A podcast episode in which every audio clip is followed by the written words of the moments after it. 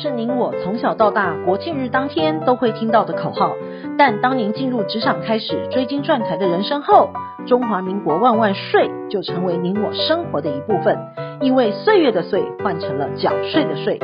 纳税是人民的义务，但节税是您我的权利。所以唯有正面对战，才有博胜的机会。聪明的您，就是要有强大的应税智商。每周二与五，Cindy 都会与您在空中一起练税功，也欢迎大家持续练功。想税的听众们，大家好，欢迎回到想税的单元。本周的新闻重点有七则，提供重点摘要给您。第一，税法与您想的不一样，共有物分割不生赠与税，看护费不能报医药费扣除额。第二，查税成效，囤房税查税大进步，股票转让选案查税。第三，自用住宅税率房地有别，兄弟共有不适用。第四，全台陆地最大的地主竟是万安乡。第五，姐妹花拒缴遗产税，继承电子大厂之股票惨在低点被卖掉。第七，DRS 三年成果丰硕。第一，税法与您想的不一样，共有物分割不征赠与税，看护费不能报医药费扣除额。法院裁定分割共有物，除了斟酌各共有人的利益关系以及共有物的性质之外，还需要斟酌共有物的价值、分割前的使用状态、经济效益、分割部分的利用价值及全体共有人的利益等等的。因此呢，法院在分配各共有人时，有较其应有部分计算增多或是减少的情况，为了顾及经济上的价值及维持公平，而命互为金钱补偿，并非属于当事人间互负债务之约定，而为同时提出金钱补偿的条件判决，就没有对价给付的问题，当然也没有赠与税的问题。而每年五月申报所得税时，医药费的列举扣除额是没有上限的。但要注意，其条件是针对身体病痛接受治疗而支付的医疗费用，并且只能给付给公立医院、健保特约医疗院所或经认定其会计记录完备正确的医院才可以适用。而看护公司非属以上的规定，就无法适用了。但若被看护者是符合机关公告需长期照顾的身心失能者，且纳税义务人是政府认定非属于高所得者。可以列报长期照顾特别扣除额，每人十二万元。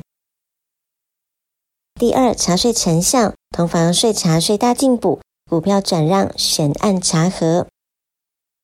财政部续查囤房大户逃漏税，光去年一整年应查税的件数有七千六百零三件，整年查获的违规有一千七百二十件，占比约是二十二趴。光这两成的案件就已经补税加罚八千多万了。后续还有五千多件待审查，而持有十户以上的非自住住家案件，在去年三月底查核结束，因查核的案件有一千七百三十四件，共查获了一千多件的违规，补税九千九百八十五万。而政府除了查囤房大户之外，股票转让也将选案查核。依照规定，股票发行公司对未缴纳证券交易税的转让行为，需负报告的义务。今年将针对已依法办理股票签证的未上市贵公司进行选案查核，提醒公司自行检视是否有漏报税捐的情况。第三，自用住宅税率房地有别，兄弟共有不适用。依据土地税法施行细则中所定义的自用住宅用地，是指土地上的建筑物改良，属于土地所有权人或其配偶、直系亲属所有的。另外，土地所有权人本人或其配偶、直系亲属于该地办理好户籍的登记，无出租其营业使用的住宅用地。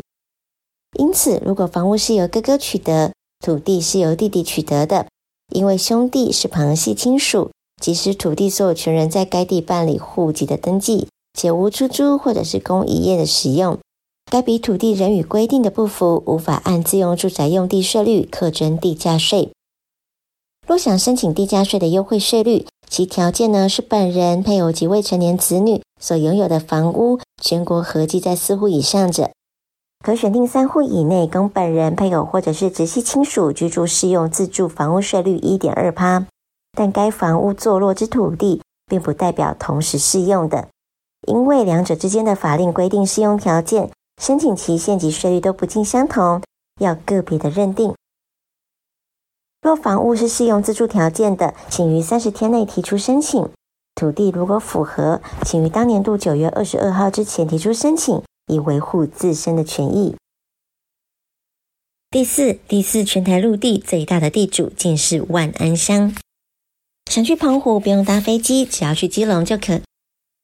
想去澎湖不用搭飞机，只要去基隆就可以了。骑车走路都会到。为什么这么说呢？因为九十一年起，澎湖县澎湖的万安乡公所开放民众捐地节税。导致全台有九千多笔的土地都改为万安乡所持有的，其中光是基隆就有八十三笔，所以维护管理都必须要行文问过万安乡公所才行。而身为全台最大的地主，仅收到四千多万，还要负担每年三四百万的地价税，不仅赚不到，反而负债累累。还好近年来土地分割，近万笔的土地资产早已超过万余元，首次出售的数目约九分之一。以此宽松的推断，未来五年整理计算完成之后，还有高达五六百亿的资产，也让乞丐一夕暴富。第五，姐妹花拒缴遗产税，继承电子大厂股票，惨在低点被卖掉。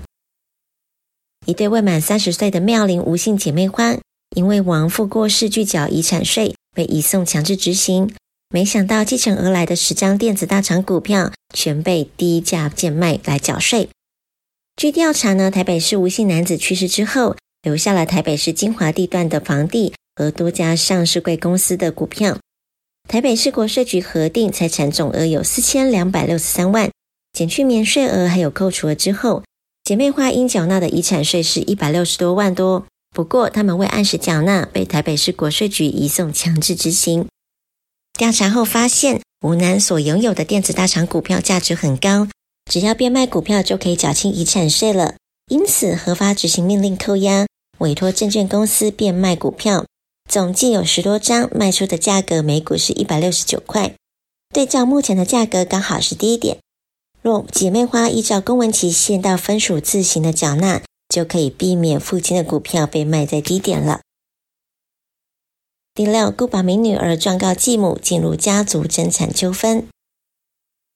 资深艺人顾宝明因为心脏衰竭过世，留下了约七百多万的定存、两百多万的活存、三档的股票以及数万元的人民币，合计约一千一百万。没想到过世不到十天，全被第三任妻子移转到自己的名下。顾宝明的长女认为继母是涉嫌侵占、伪造文书，一状告到了法院。而顾宝明生前呢，共有三段的婚姻，第一段的婚姻育有一女。第二段的婚姻育有一子，但都是离婚收场的。五十五岁时迎娶当年仅有二十二岁的第三任妻子陈燕青，两人膝下无子，相伴了二十多年。俗话说家和万事兴，然而只要遇到钱的问题，就可能会衍生各种争产的问题。若家中的长辈有行而余力之时，建议可以及时找律师，提前为自己的遗产做规划。趁早安排呢，才可以避免可能的纠纷与将来可能的争讼。但若已经无法表达意思时，为了避免他在意识不清的状况之下做出重大的法律行为，这时呢，可以向法院申请辅助宣告或者是监护宣告，即可避免被盗领或者是侵占等问题。第七，CRS 已三年成果丰硕。台湾目前与日本、澳洲、英国等三国执行 CRS 的交换，共换回约二十八笔台人的账户。CRS 在国内已经执行三年了，今年起呢，将开始运用相关的资料，跟国税局评估逃漏税风险及选案的查核参考。若纳税义务人发现有短漏报相关的税目，应尽速补报补缴。若因从事跨境交易面临双重课税，可以依据我国已经生效的三十四个租税协议，消除重复课税。经营之神王永庆曾经说过：“您赚的一块钱不是您的钱，存下来的钱才是您的钱。因此，学会节税可以为自己的财富进行另类布局。想要知道更多节税妙方吗？听享税 Podcast，并追踪卓越的粉丝专业，让您在潜移默化之间学习税务的知识。”如果你有省税妙招或是法律上的问题，都欢迎来信或是留言告诉我们，让我们为您指点迷津。本周的重要税务新闻，谢谢您的收听，我们下周空中见。